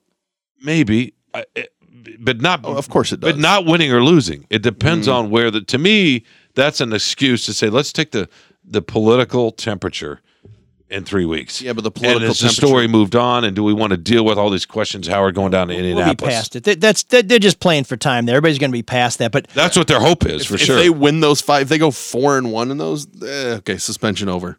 If they go zero and five, uh, maybe I really think it's more about the the blowback and the image of the school. It's like why they fired Gary Moeller, right? Because it was the image. You know, and it happened on a very slow sports weekend too. But and back then they were It slows truly news. an elite program, whereas now I think they're really worried about falling out of the upper ep- echelon. And if they can't bring these great coaches in, then Boy, those are viewing that through green tinted glasses. no, no. When when Gary Moeller was the coach, they were Oh, just then. I'm- I thought you meant now with Yeah, no, no, no, no, no. That's what I'm Oh, yeah, saying. yeah. I said at, at- I think at that time there was a lot more confidence and swagger in Ann Arbor than there is now. Where you I, I think Sean, I think you had the nail on the head. The Moeller thing was just about being embarrassed because of those audio tapes were out there. Well, it's the same with Ray Rice. Remember Ray Rice? Sure. It was a story when it leaked out that he had hit his girlfriend or abused, uh, uh, hit. I mean, obviously we didn't see the, we hadn't seen the tape, but once the video was out, he was done. I wish more people would realize that, you know, because people get so mad at the media and news. It's like, well, video is just a huge component to it. The emotional And audio, it, the it it's emotional just- quality. That's of why it. some things are a story and some things aren't because there's video. Let me ask you guys this: Were either of you watching the game live? Of course, yeah. Were you? Terrible. course game. not. They were Okay. awful. Well, did you? Because when I, I was I was actually going to write about it in relation to the NCAA tournament. were So you I- there? so- by the way, no, no, no. I was watching at home. I was going to zoom in for the press conference. I was going to do a column just about their NCAA tournament chances, and I'm sitting there watching it. When I watched it live, I thought he punched him Yeah. until the replay, and then I could see. I mean, I went, "Oh my god!" And I gotta tell you- it, it was shocking to watch live. I think watching it, like if you watched it without the audio on with the announcers, or with, I think I think that will kind of skew people's perception on it because uh, who is that? Who is the play-by-play guy? He's a really good guy. I think like him doing. Is it Harlan? Is it was it Kevin Harlan? I don't remember. I can't remember who it was. Sorry, But he was so over the top about the fight, you know, naturally because it's something exciting going on. That I think that kind of feeds into it. But there I didn't think he was that over top. He was Really? ugly. Oh, I man. thought he was, That was ugly. I want to hear Sean McDowell. Oh, he's trouble with the slap.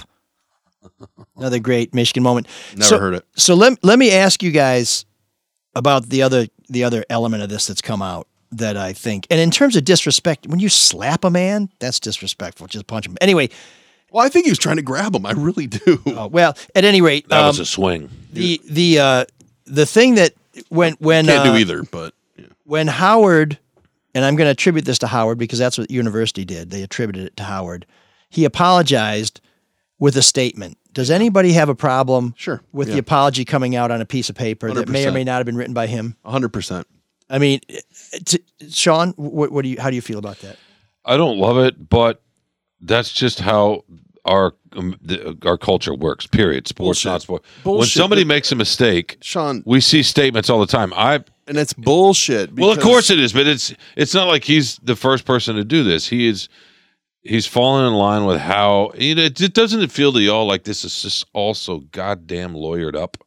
Everything. Well, yeah, I think but- that's why he didn't say anything. Well, I understand. I think that's why he didn't say anything su- uh, Sunday evening when it started to get really bad, and then all day yesterday. Ev- uh, everybody sees through it. So I think there's an alternative I- to I- that that doesn't involve blasphemy. I think that he doesn't feel sorry, and I think that that statement was released at Probably. bayonet point. And and and Yeah, and- probably. And, and Sean, you're absolutely right. We we have gotten to a point as a society, as a media, where people can you know respond to questions by email. You know, it used to be by fax, and now we don't even. Well, and they're afraid to say the wrong thing, right? Because of the Well, the, the, the but but the public thing is, relations and, and lawyers. to me, let if me you're you an exa- genuinely contrite, you appear. I mean, you face the music. That's that's part of being a man. If we want to get into the whole who's a man, who's what. a I man. don't think it's his decision, though. That's that's what I'm trying to say. This is Oh, I I, this I haven't is the seen anything from him that administration says of the feels. university all getting together, and their top PR people on that campus getting It's together. weak. That's just weak, though. I because- agree, but because this is what happened, right? He could have read that statement and put it out on Twitter, like a video. or, of him, or did did what right? D'Antonio He could did. have read. I mean, I, we're talking about video. It's like when Mary Sue Coleman didn't show more contrition. Uh, not Mary Sue Coleman, excuse me. Um, the Michigan State president, uh, uh, Lou Anna Simon. Lou Anna Simon, didn't show contrition uh, immediately with Nassar, and she was so afraid to get out there and speak. well, she was And- also in some legal trouble. No, she herself. right, but it's the it's the same idea. Oh, I don't think so. Lawsuits have been filed there, and she hadn't. Well, the question was, what did she know? It wasn't what had she done. The, the, the thing, you know, so Juwan Howard's been suspended, so presumably he has time to spare. But he could have done what D'Antonio did when uh, when Sports Illustrated went crazy on Michigan State. Come out, made a statement, say, "I'm coming out. I'm making a statement. I'm not going to take any questions." Made a statement, and if he decide, well, I'll answer one or two questions, answer one or two questions in jet. But I do think excuse me, it's imperative when you're a leader who's failed to provide leadership to then on the back end do as much as you can to show I'm going to stand up. I'm going to face this. I'm going to set an example for my guys. I'm going to show them that I'm sorry. I'm not ashamed. I'm willing to take some questions and I'm going to move on instead of saying, take this piece of paper that somebody else wrote, put it out under my name, and then just kind of fade. I don't think that was his decision, frankly. No, I know, but and, but and, don't you and think- we don't see you then, this. then shame on whoever we held him see back. this all the time. But We see don't it you at think- political level too, right? Let me give you an example when Absolutely, and it's wrong. me It's wrong. No, I completely agree. It's just that that's just where we are. Here's an example of someone who didn't do it that way, and think of him what you might. But Joe Rogan, in his multiple apologies lately, he gets in front of Instagram, and you can kind of judge how a person their sincerity level when you see them saying it. Juwan could have easily, if they said, "Here's your statement. This is what you're doing," if he's really apologetic and felt bad about it. He could have said, "No, I want to. I want to do this part and this part, and I want to do it on a video." He's going to say that to the university that easily, easily Yes. could have fired him. Yes. No, you. He's not. He's it's, at that point. It's self preservation. I'm He's not the going. second most recognizable person on that campus. But he doesn't have that much power, right? Oh, that- I think the image of the university has is is the number one thing, and I'm not saying it should be, but that's how that it comes out of uh, the administration, right? Who the the folks that run that campus. That's what they care about. Let me suggest to you that based on the way they've handled Jon Vaughn, based on the way they've handled Mark Schlissel, I agree. I think based on the way they've PR. handled almost everything, the Jim Harbaugh situation, whoever's doing their communications at the University of Michigan is not a leader and the best. The, it's it's a turtle. I- I it's would not dis- I would not disagree Whatever with that. metaphor you want, whatever analogy, That's whatever. assuming cliche, you're right. Right. That's assuming you're right that they that they game planned how how Howard was going to Oh, handle did. this. Oh, absolutely absolutely. There are people that get paid hundreds and th- hundreds of thousands of dollars over there to do that. Yeah, no, I have no doubt that every single word that appeared in that statement was carefully measured and parsed out before it was Good word. parceled out. But um, but uh, you know, if they're the ones, it- but you know what? Do you really think? Do you really truly believe that Juwan Howard said, "No, no, I got to go out there. I've got to." Re-. I think they they said, could have. "Read this, say this," and he said, "All right." What, what do you mean? Uh, he didn't say it. I mean, they just put out the statement. No, no, I know, but I'm saying that you know, if the university said, "Hey, we're going to put out this statement," I don't think he was. I don't think he was dying to get in front of a camera to say, "Yeah, I blew No, but my, I think he. I think he could have. I think he could have No, filmed he- filmed something and put it out on their Twitter. You know, I, Yes, I think he- that just he, speaks he way could more. have about- and he should have and perhaps he was overruled as Sean says by the university but I just there's nothing I've seen from Juwan Howard since this happened where I felt like he's just like yeah I really stepped on my crank I better get out there and make the best of it I bet think you he could still better. feels like that bitch touched me and he got what he had coming you can better believe now he understands. Oh yeah. Absolutely. I don't know if I believe it now Whether he's we'll sorry or not is a different again. question. But he, I don't think he fully understood when he met the media right after the game, 15 minutes, whatever. Mm-hmm. I don't think he fully understood what had happened. or how big it was going to be. Exactly. Like truly what that what it meant. But frankly, there should be somebody that just means there. it never occurred to him that what he did was wrong Well, there should be someone Well, yeah, there. you're in the heat of the moment. You take a swing, right? I mean, you just people people unfortunately that's, we do. There's got to be an adult in the room because as soon as I saw it happen, I just went, "Oh, this is going to be a big bad problem." you know it is. I mean, it was, it was on the nightly news. It was on the Good Morning and, and, America. quick, and I know we got to wrap this up, but real quickly, Mike, to get back to your point about nobody wants to be on the wrong side of the of the the, the fairness, the, the ledger, the scales, whatever. And I understand, but just keep this in mind: Jim Caldwell, former Lions coach, has still not gotten a second chance in the NFL, right? Mm-hmm. For years and years and years, from for ninety five percent of the history of the NFL, if you were a white coach and you f- failed, Bill Belichick, right, Cleveland and New England. If you're a white coach and you you you often got a second chance, sometimes a third chance. usually with that was true in the NBA up until you know the last five, six, seven years ago. Dwane Casey, who's a Pistons coach, is, is a good example of how that's changed a little bit. You know, but that's the, the for so long. This is how it's been. If you were white, you got a second chance. I'm just talking about the sports world well and, if, and as a coach in general and another job and if you were black you did not the facts bear that out the percentages bear that out so if we're going to get upset Lovie Smith would be the uh, exception to that right rule. yeah then that's I don't know how he keeps getting and jobs. that's just recent so if but if we're going to say if we're going to get upset at that fact when it's been so far the other way for so long i just But- we got to have that- some grace here we got to have some grace period That's fine. I wouldn't disagree with that. But then when you're looking at one incident, why does all that have to be? I, I don't know. I just get a little exhausted with the I- I agree. overanalyzation of the what ifs and the. His, it's like I no, agree. what he I did was agree. wrong. but, but It's not. he was fireable. completely wrong Yeah. The difference here, and we're a little bit away from the conversation, so I may have the details a little bit conflated in my head, but the difference here isn't whether one person should have an edge on an opportunity. The difference is one guy should get hammered and one guy should get a pass. Both can be punished. I guess that's what I'm saying. Or both can be let go. It's a little different with the coaching thing. You know, and there, there were, you know, I, Lenny Wilkens did not have the greatest. Wes Uns- Unseld was not the greatest NBA coach. There have been NBA coaches who've gotten more leeway. But in the NFL, we talked about it before. I'm totally with you.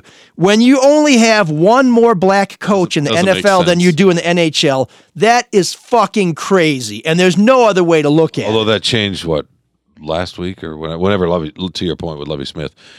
You're you're right. It's just the idea of and getting Mike McDonald. It's the, it's the idea of of a, a, a second chance and, and and all that sort of thing. You, you're right.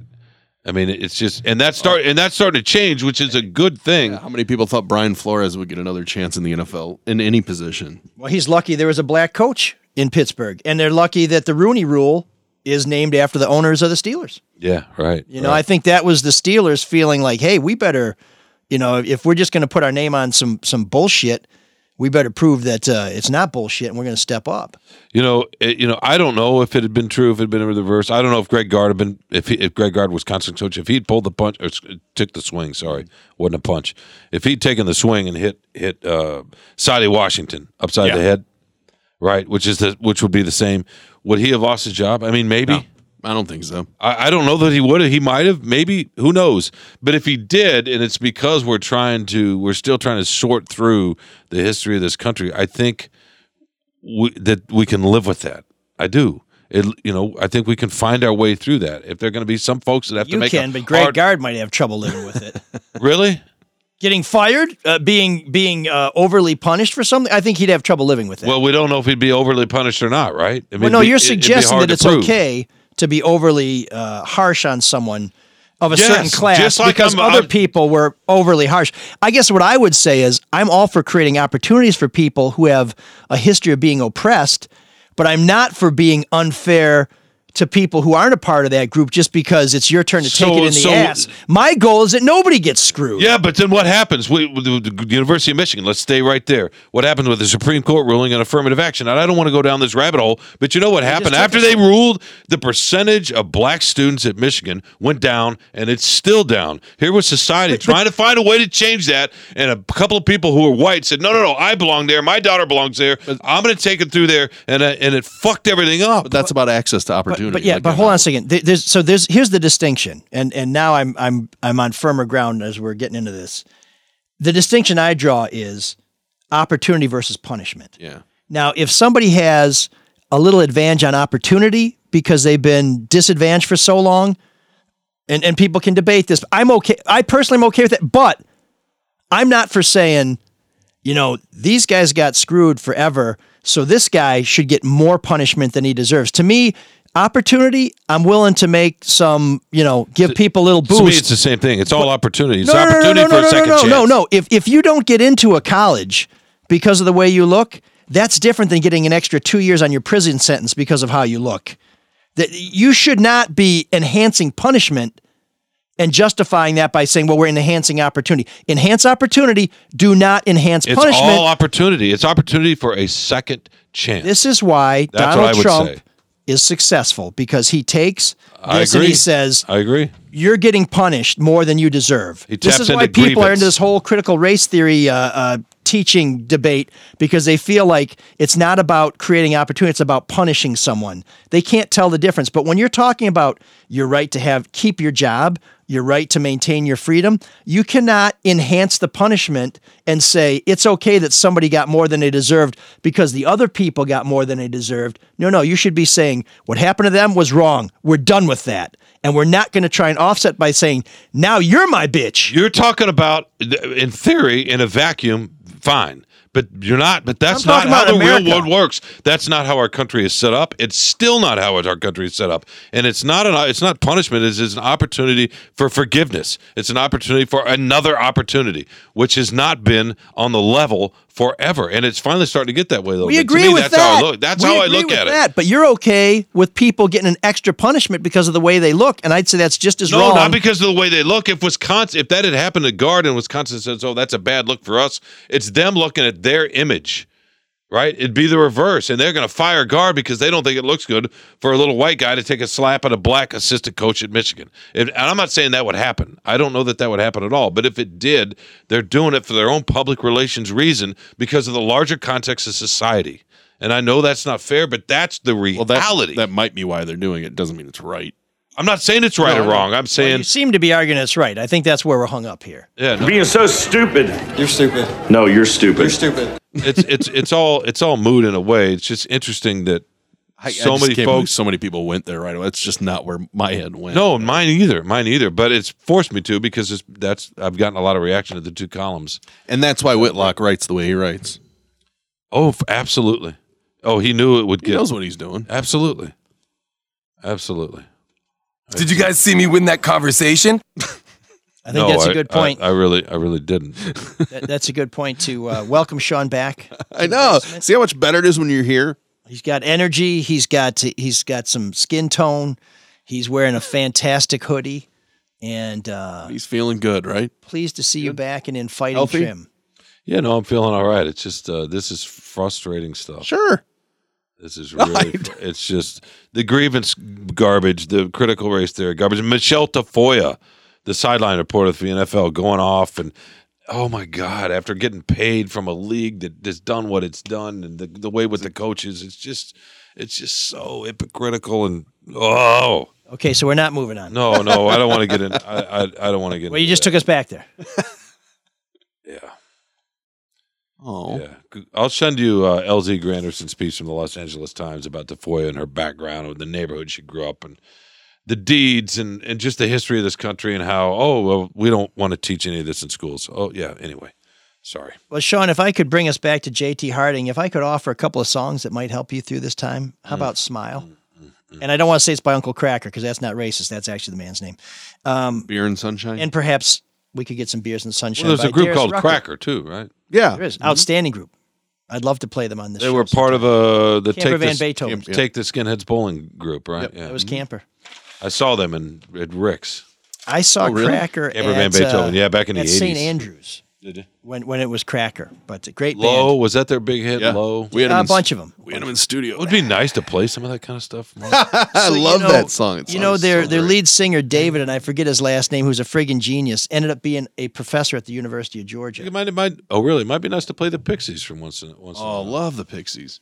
Uh, can we expand? Should we just do Sean month and let him pick whatever he wants?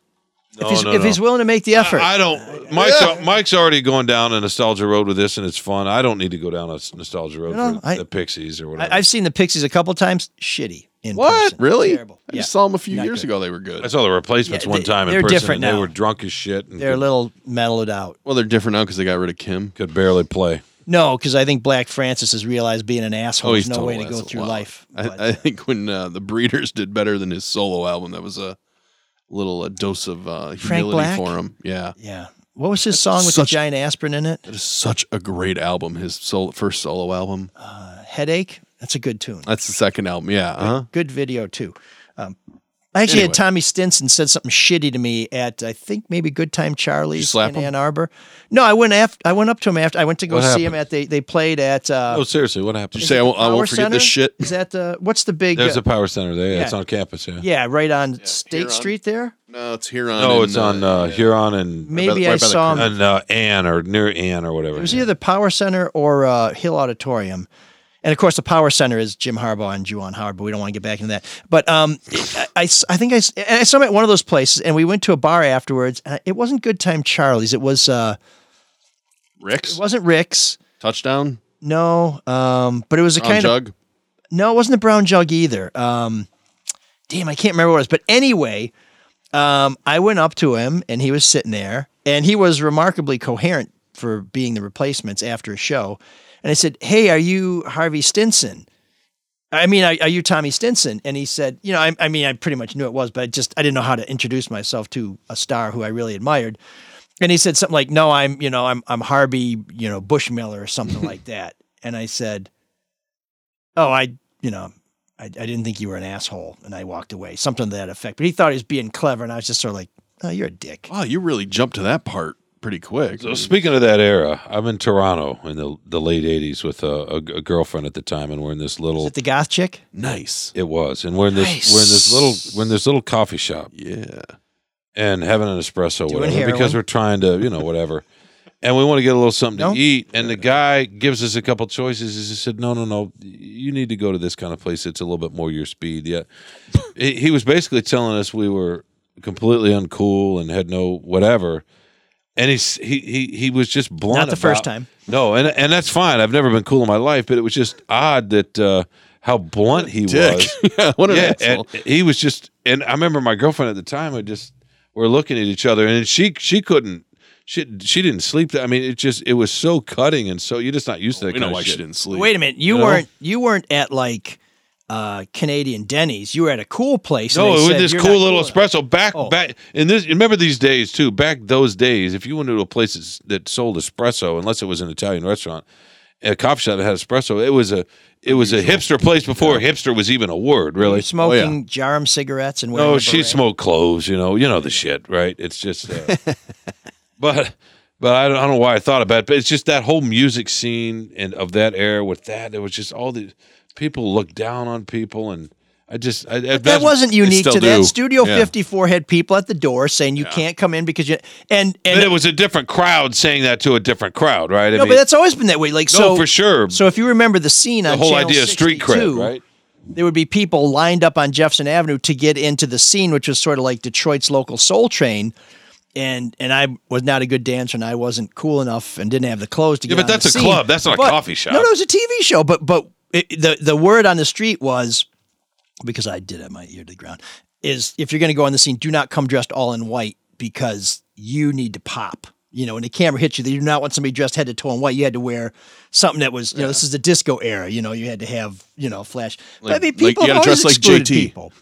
No, I remember. I remember. Uh, I I would cook, cooked at the Fleetwood Diner in, the, Ann- in, in Ann Arbor back in the late '80s, and um, Was and it there- really you or Gordon Food Service? It was no, it was me, and we cooked everything from scratch. Anyway, it was an early and, and there was a Scratch time. acid? There was a time when the Ann Arbor Film Festival, which was a really experimental sort of whatever, a lot of berets in that crowd. they would Oh, yeah. cook for. Uh, I would cook for the judges during when you know when they would hold themselves up and decide to make decisions on what they were going to show and the winners of the festival and all that.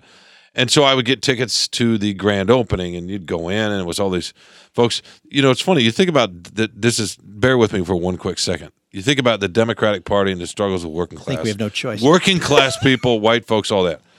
Well, I can remember in that goddamn film festival in that lobby, all those elitist sons of bitches oh, looking down. This is in the early '90s, and looking down on anybody that farmed or was a plumber that changed.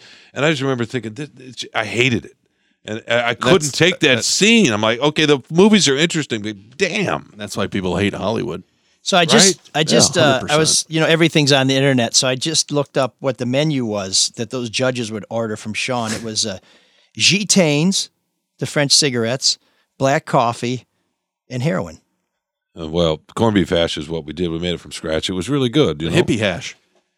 Uh, no, it was, Was that after? Oh, that So, yeah, it was a little. That was a Oh, little bit different. hip- But back love in those days, the Fleetwood was great because it was a mix of townies. and Awesome. Yeah. All kinds of people doing all kinds of making all kinds of level different levels of money and doing work. It was a real great melting pot. It's great. It really was. Now it's a student hangout, but Did you, did you have to get a job there to hang out there, or were you cool enough by then? Or did you just dump that I was goth never chick cool. who was bringing you down? I was never cool enough. People would come in and sit at the counter and, and, and we get the lines because of the way I made hash browns. But it had nothing to do with me. You know what I mean?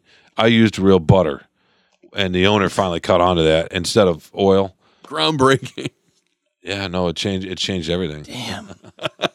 It's amazing how something so simple like that. It's like Knives Out. This whole show has just been a big, uh, big wind up to try and get to Sean was using butter on the hash browns instead of oil. I'm hungry. but it led to a line out the door. You know?